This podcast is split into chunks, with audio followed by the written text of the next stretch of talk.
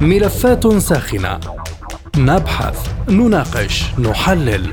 نتابع التفاصيل اولا بأول. ملفات ساخنة. برنامج يلقي الضوء على كل الملفات.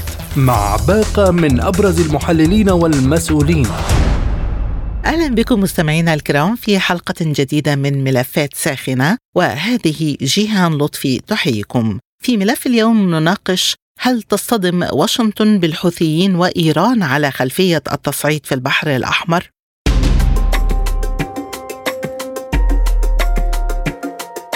حذر وزير الدفاع الإيراني محمد رضا أشتياني من أن مقترح تشكيل قوة متعددة الجنسيات مدعومة من الولايات المتحدة لحماية الملاحه في البحر الأحمر سيواجه مشكلات استثنائية مشيرا إلى أنه لا يمكن لأحد أن يتحرك في منطقة تهيمن عليها إيران. جاءت تصريحات أشتياني بعد أن أعلنت الولايات المتحدة الأسبوع الماضي أنها تجري محادثات مع عدة دول لتشكيل قوة عمل بحرية دولية من أجل ضمان المرور الآمن للسفن في البحر الأحمر. وذلك في أعقاب سلسلة من الهجمات نفذها الحوثيون في اليمن على سفن في البحر الأحمر. فهل تصطدم واشنطن بالحوثيين وإيران على خلفية التصعيد في البحر الأحمر؟ حول هذا الموضوع تدور نقاشتنا في ملف اليوم من ملفات ساخنة. البداية من القاهرة ومعنا عبر الهاتف خبير العلاقات الدولية الدكتور محمد اليماني. مرحبا بك معنا ضيفا عزيزا دكتور محمد عبر أثير سبوتنيك. سؤال حلقة اليوم هل تصطدم واشنطن بالحوثيين وإيران على خلفية التصعيد في البحر الأحمر؟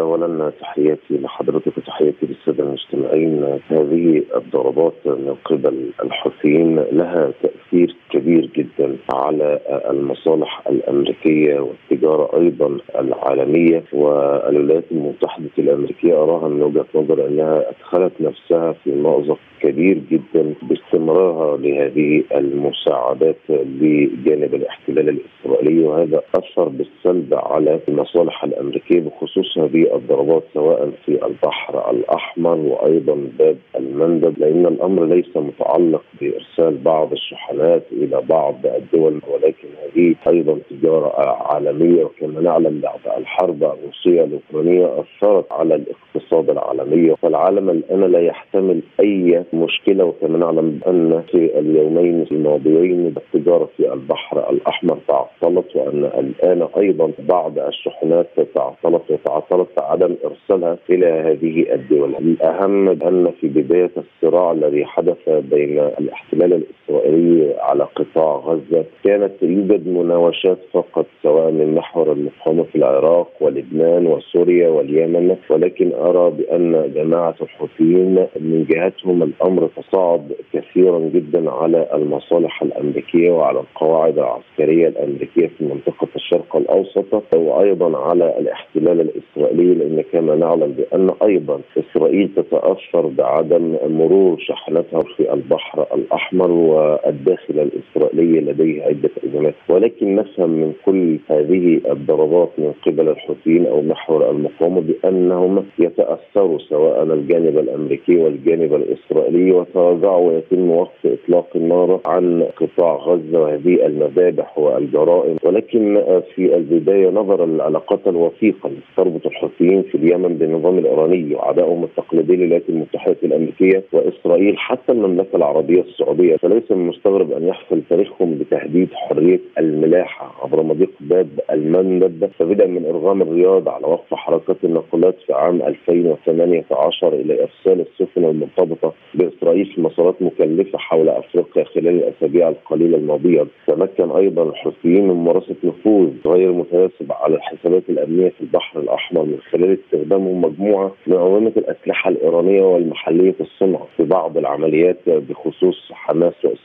هذه أيضا جزئية. الجزئية الأهم ماذا تفعل الولايات المتحدة الأمريكية؟ لأن الولايات المتحدة الأمريكية الآن لديها جبهتين جبهة أوكرانيا وجبهة منطقة الشرق الأوسط. وأيضا بالفعل جون بايدن ما زال يورط نفسه ويورط أيضا الإدارة الأمريكية والإدارة تساعده أيضا على ذلك بخصوص المساعدات والدعم اللامتناهي لدى الاحتلال الإسرائيلي على قطاع غزة. ولكن ما زالت يوجد بعض الاتصالات ويوجد بعض الأمور المتعلقة بين أمريكا وبين إيران بوساطة عمانية وأيضا يوجد بعض التصريحات المهمة أو التواصل بخصوص القادة أو الإدارة الأمريكية لدى طهران بأنهم لا يريدون تصعيد ولا يريدون فتح جبهة جديدة بخصوص إيران أن تفتح جبهة جديدة في منطقة الشرق الأوسط سواء بنفسها وسواء أيضا بحلفائها أو أذرع إيران في المنطقة. لأن هذا سوف يسبب مشاكل كثيرة جدا. لكن كل الدول المعنية في هذا التوقيت لا تريد فتح جبهه جديدة لا تريدها فتح أو يعني حرب شاملة ولا تريدها أيضا حرب إقليمية. ولكن لابد أن نفهم بأن جماعة الحوثي هي تضغط. ماذا تريد جماعة الحوثي من هذه الضربات ومن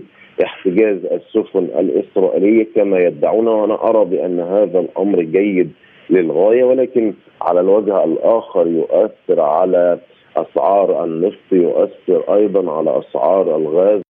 ولكن دكتور على أرض الواقع ما هي إمكانية تشكيل قوة دولية في البحر الأحمر كما ترغب واشنطن في ظل التضارب الكبير في مصالح دول كبرى في هذه المنطقة؟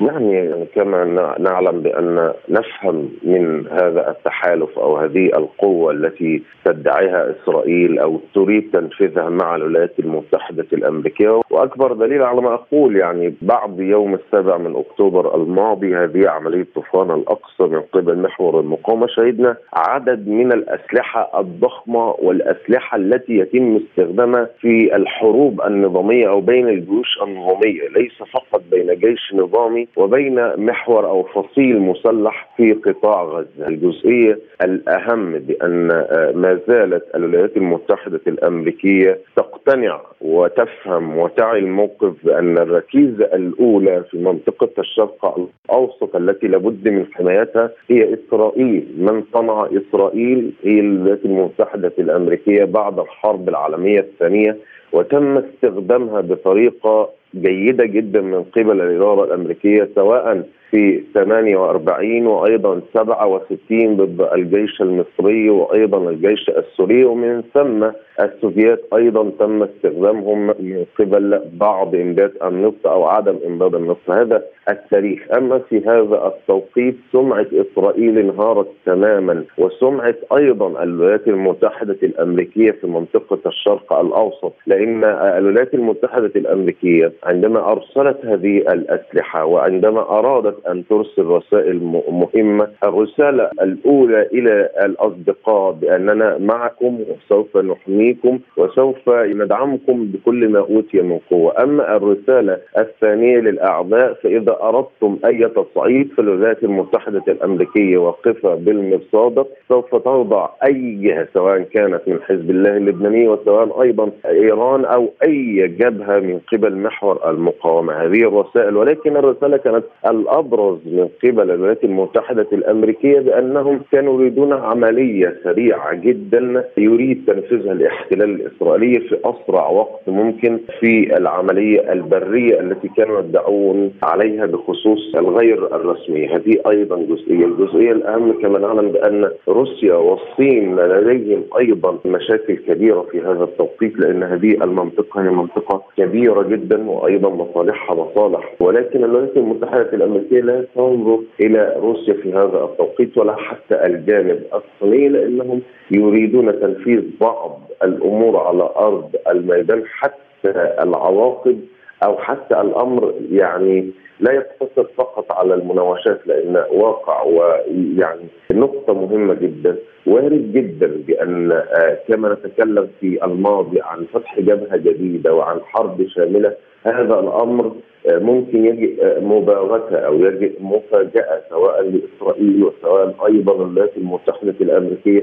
لأن يوجد غضب كبير جدا سواء في الشارع العربي والشارع الغربي. ومعنى استمرار العدوان على قطاع غزة معناه إثارة الاستفزاز سواء للشارع العربي ولنظم الحاكمة العربية وللشعوب أيضا العربية وأيضا محور المقاومة. لأن إذا نظرنا على أرض الميدان نرى بأن محور المقاومة هو فقط من تساعد على أقل تقدير على تخفيف بعض الضغط. يعني ليس بطريقة كبيرة جدا كما كنا نتوقع سواء من حزب الله اللبناني أو الجانب الإيراني، هذه أيضا نقطة، النقطة الأهم. الولايات المتحدة الأمريكية استغلت هذا هذه الحرب استغلال أراهم من وجهة نظري استغلال جيد بمعنى بأن في 2010 الولايات المتحدة الأمريكية اتجهت شرقا إلى الصين وإلى منطقة آسيا وتركت منطقة الشرق الأوسط فهذه فرصة صانحه بأن أمريكا ترجع مرة أخرى وأيضا كما نعلم بأن يوجد 40 ألف من الجنود الأمريكيين بخصوص منطقة الشرق الأوسط وبخصوص أيضا القواعد العسكرية في منطقة الشرق الأوسط. بالحديث عن هذه النقطة إيران حذرت الولايات المتحدة من مغبة تشكيل قوة دولية بالبحر الأحمر ماذا بيد إيران اذا وهل يمكن التعويل على المقاومة بعد أن اكتفت بمشاركة باهتة في السابع من أكتوبر؟ وأيضا إيران أعلنت أنها غير معنية بمواجهة مباشرة سواء مع واشنطن أو إسرائيل.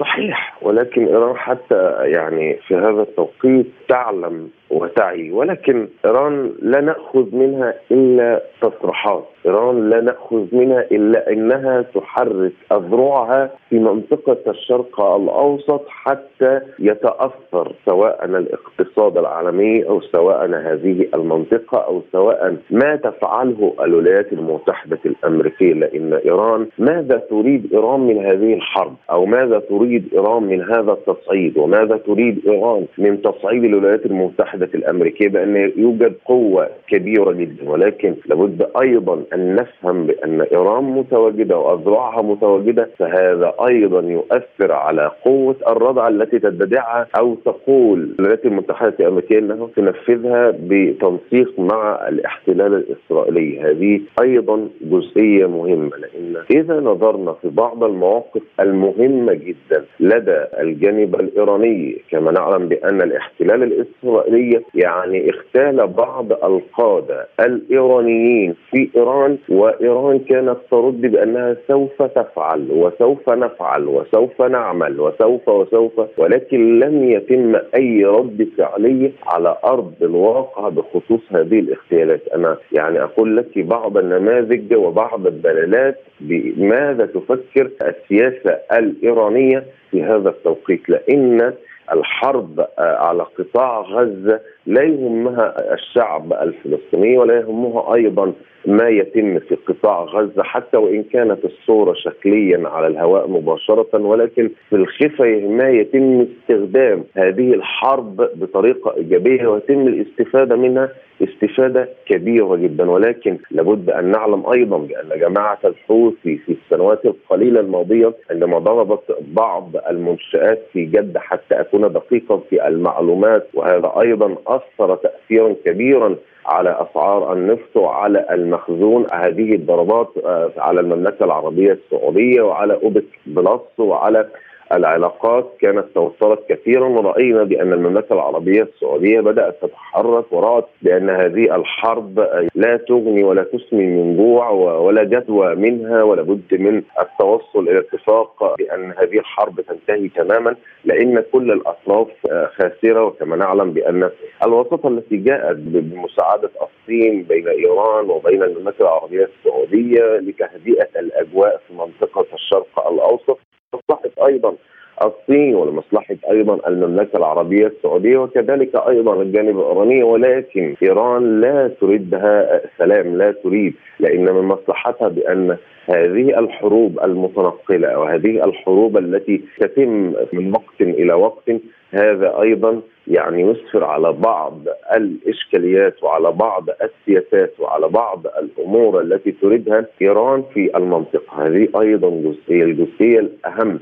بأن الولايات المتحدة الأمريكية وأيضا الجانب الإسرائيلي الخوف كل الخوف في الماضي من قبل الاحتلال الإسرائيلي هو كان السلاح النووي الإيراني. ولكن أرى بأن الخوف الآن ليس ك السلاح النووي ولكن الخوف من الاحتلال الإسرائيلي من محور المقاومة الفصائل المسلحة وأذرع إيران في المنطقة لأن هذا يمثل لهم تهديدا كبيرا جدا. ونفهم بأن القوة الرابعة من قبل الولايات المتحدة الأمريكية لأن ما زالت أمريكا تحاول جاهدة أن تفرض فرض أمر واقع على المنطقة منطقة الشرق الأوسط بأن ما زالت أمريكا متواجده ما زالت أمريكا قوية ما زالت أمريكا هي المهيمنة على العالم ولا أحد يعني يقدر أن يؤثر عليها في هذا التوقيت. أخيرا دكتور تحدثت حضرتك عن أن التصعيد يؤثر على قناة السويس في مصر هل يمكن توريط مصر في محاولة عسكرة البحر الأحمر أو في مواجهة إقليمية كبرى؟ ده أمر مفروغ منه يعني يوجد معلومة قوية جدا ومعلومة يعني في وقتها بأن الاحتلال الإسرائيلي وأيضا الولايات المتحدة الأمريكية في الماضي أكثر من 30 سنة كانوا يعني يخططون لتفكيك ثلاث دول مهمة بداية من العراق وخاصة الإدارة الأمريكية حتى يعني أكون دقيقا يعني الإدارة الأمريكية. العراق ومن ثم أيضا سوريا ومن ثم مصر. ولكن رأينا ما تم في العراق وأيضا ما تم في سوريا ولكن بفضل الله سبحانه وتعالى بفضل القوات المسلحة رجعت مصر وحاربت الإرهاب ودحرت الإرهاب وبعد 2011 كانت مصر على وشك أن تنهار وأن يعني يتم سيناريو سوريا وأيضا ليبيا واليمن في مصر. هذه أيضا جزئية. الجزئية الأهم بأن هذا التهجير القسري من قطاع غزة إلى شمال سيناء من قبل الاحتلال الإسرائيلي هذا أيضا ضغط على القيادة المصرية والقيادة المصرية في هذا التوقيت.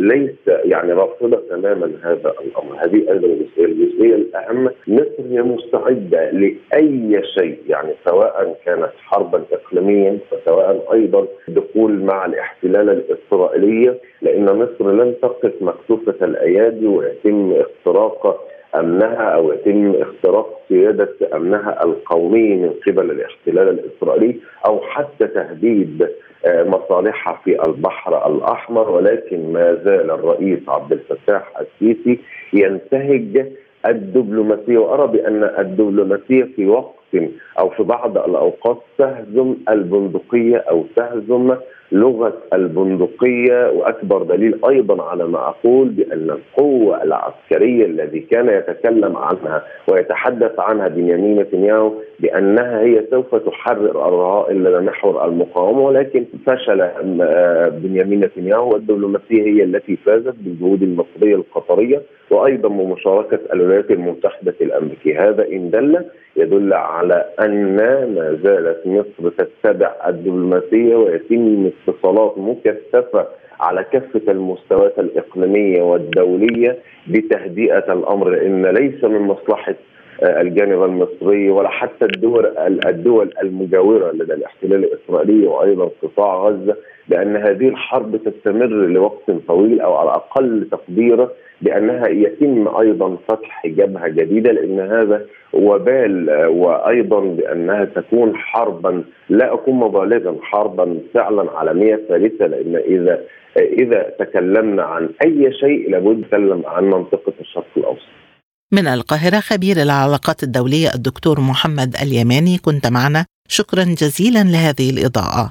وحول تصاعد الحضور العسكري الدولي في المنطقة معنا عبر الهاتف الكاتب والمحلل السياسي اليمني الدكتور محمد ثقاف الكاف.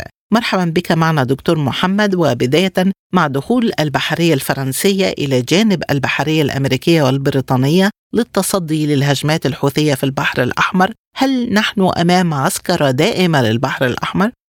أولا الموضوع يدخل في مسألة إذا فرنسا دخلت طبعا فرنسا لها مصالح قواعد في جيبوتي يعني ابتداء في واجهه في باب المندب. وهذا يدخل في موضوع التصعيد. هذا يشجع إلى دول أخرى أن تدخل والتصعيد في البحر الأحمر والصين بتقول أنا لي مصالح والجمهورية الروسية تقول لي مصالح. في البحر الأحمر وتتسع دائرة الدعوة لحماية البحر الأحمر. الحوثيين أو أنصار الله في هذا المكان هم ليهم هدف محدد وهو الملاحة الإسرائيلية وما يتعلق بإسرائيل لرفع الضغط عن غزة. أما أن موضوع هل يعني يريد الحشود هذه تتجه نحو اليمن فاليمن عانى من ويلات الحرب وهم يعلموا هذا جيدا. وقد يدخلوا في موضوع الصراع نفسه ويتضرروا أضرار بالغة أكثر من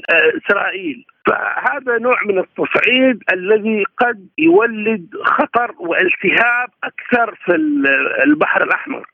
بالحديث عن هذه النقطة دكتور لماذا يستهدف الحوثيون السفن في البحر الأحمر؟ وبعضها لم تكن إسرائيلية بدلا من توجيه ضرباتهم مباشرة لإسرائيل وسبق أن وجهوا ضربات محددة وبدقة فائقة لعدد من دول المنطقة. ما يؤخذ الموضوع بهذا الشكل الموضوع هي ليست سفن إسرائيلية بل لكن ما يتجه إلى إسرائيل سواء كان من سفن تجارية أو سفن بضائع. مع انصار الله تريد إقامة نوع من الحصار على الكيان الإسرائيلي. لأنه هذا مرتبط بموضوع غزة، فغزة محاصرة لابد أن يكون في ردة فعل وتوجه إنساني. هذا من باب العروبة، من باب الإسلام، من باب الأخوة، من باب رفع المظلومية الإنسانية. العالم كله يدعم الكيان الصهيوني. وهذا من الموقع الملازم لأنصار الله يجب عليهم أن يكونوا في هذا الموقف وهو منع كل ما يتعلق بالوصول لهؤلاء عمليا دكتور من هي الدول التي يمكن أن تتدخل عسكريا بحضور فعلي وتظل موجود عسكريا في البحر الأحمر؟ في المقام الأول بالنسبة للبحر الأحمر ومضيق باب المندب أول دولة هي جمهورية مصر العربية لأنه لها مصالح في باب المندب ولأنه هو مفتاح قناة السويس. فتأمين آه، باب المندب هو تأمين لقناة السويس وتأمين للملاحة المصرية. وكان في بداية من الحرب على اليمن في 2015 آه، مارس 2015 اتجهت أربع مراكب مصرية إلى البحر الأحمر وباب المندب لحماية الملاحة. وكان مصر لها تاريخ طويل في ذلك. حيث كان وضيق باب المندب تحديدا في حرب 73 كانت البحرية المصرية منعت الملاحة الإسرائيلية نفس الموضوع. في وقت كان في قناة السويس مغلقة. فالمسألة مسألة استراتيجية بالنسبة لمصر وكما يصطلح عليه كان في المصطلح الجغرافي السياسيه قديما البحر الأحمر بحيرة مصرية يعني من شمالها إلى جنوبها من القديم. آه، فكان أمن البحر الأحمر كان تتولاه مصر. آه، هذا آه، يعني قبل الدخول الدول الاستعمارية بعد ذلك دخلوا في الخط دخلت آه، مع افتتاح قناة السويس وكان بريطانيا كانت في عدن وكانت آه، فرنسا في جيبوتي. ودخلت إيطاليا كانت في الخط احتلت آه، إريتريا والحبشة إثيوبيا فكان دخلوا كذلك في هذا الاحتلال. بعد ذلك أصبح البحر الأحمر يتولى أمن الدول الواقعة في هذا الحوض. موجود الحماية حمايه هذه الملاحة فيه ولم يختل ذلك لأنه أي اختلال يحصل في ميزان أمن البحر الأحمر هذا ينذر يا بحرب إقليمية أو حرب عالمية ولكن برأيك دكتور هل التصعيد من قبل أنصار الله مدفوع بتوجيهات من إيران؟ ولماذا تتضارب إعلانات إيران الرسمية في هذا الخصوص؟ لا نستطيع تحميل إيران المسؤولية بالكلية. آه نعم هذا انصار الله ذراع لإيران. الكلام لا يؤخذ بهذا الشكل لأن إيران أول حاجة ليست في هذا الإقليم بعيدة عنه من الناحية الاستراتيجية بالنسبة لايران مسألة التصعيد الآن هي نعم قلنا إنه هناك مصالح من آه، موضوع آه، عداء إيران اللي هو ريادة إيران لمحور المقاومة.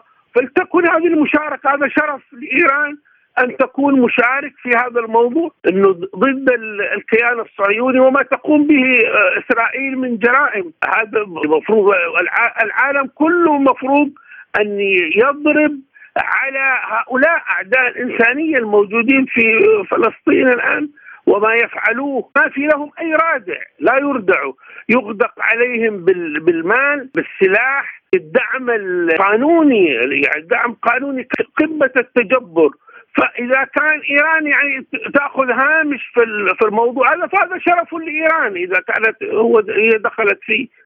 في الوقت الذي تتعالى فيه نبرة تصريحات إيران نجد أيضا تفاهمات مالية مع واشنطن وتجميد للمواجهة بين إيران والولايات المتحدة في الملف النووي برأيك دكتور هل إيران جادة في مواجهة واشنطن؟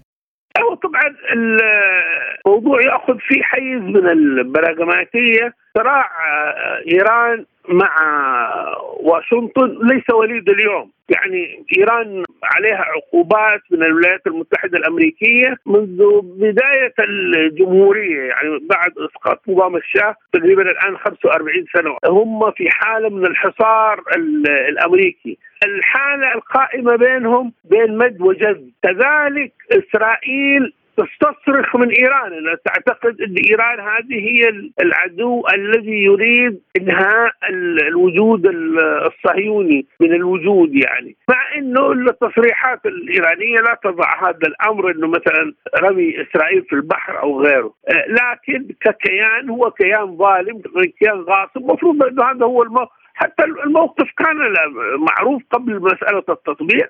هو الموقف العربي وهو الموقف الإسلامي. الشائع الذائع العلاقة الإيرانية الأمريكية بين المد والجز. الولايات المتحدة لو تعلم أنه بالإمكان القضاء على إيران أو الحرب في إيران لفعلت. وما دخلت في سابق اتفاقية خمسة زائد واحد الاتفاقية النووية. يعني مد وجزر بين بعد وقرب. ولكن في هامش الصراع السياسي التصعيد العسكري لا نشاهده. نوع من المناوشات حصل في هذه داخل حاملة الطائرات آه، التي خرجت من مضيق هرمز. آه، كذلك التتبع الإيراني لها وتصويرها إيرانيا وتسديد معلوماتها إيرانيا في حملة الطائرات زنهور فهم بين مد وجزر لكن حتى الآن ما وصل منذ آه، إطلاق آه، الرهائن في آه، سنة 81 من من إيران. إلى اليوم ما حصل أي تصعيد عسكري. يعني مناوشات لكن في إطار الحرب أو شيء ما حصل شيء. وما أظن أن يحصل تصعيد عسكري بين إيران وبين الولايات المتحدة الأمريكية. أخيرا دكتور إيران فوتت فرصة تحريك أذرعها في المنطقة وقت هجوم السابع من أكتوبر. هل التحرك مناسب الآن؟ ولماذا الآن وليس قبل ذلك؟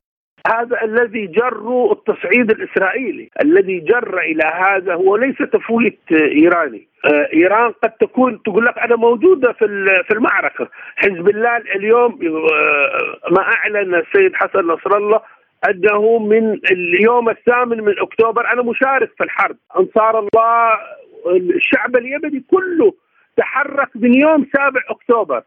يعني يوم سابع أكتوبر كان الحشود مليونية تأييدا لحركة 7 أكتوبر. وهو حاز شعبية عربية كبرى السابع من أكتوبر. كل القوى المقاومة آه، أيدت آه، عملية 7 أكتوبر. والتحريك آه، طبعا ما يخص البحر الأحمر. هذا لأنه التصعيد الإسرائيلي عنيف. يعني إسرائيل الآن أصيبت بالطيش وأصيبت بال يعني نوع من الإجرام. خرج أصلا عن حيز الحرب.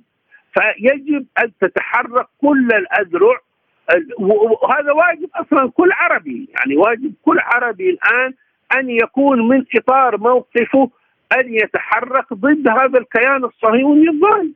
بحديثي إلى الكاتب والمحلل السياسي اليمني الدكتور محمد ثقاف الكاف نكون قد وصلنا إلى ختام حلقة اليوم من ملفات ساخنه مستمعينا بهذا نصل وإياكم إلى نهاية هذه الحلقة من برنامج ملفات ساخنة. طابت أوقاتكم وإلى اللقاء.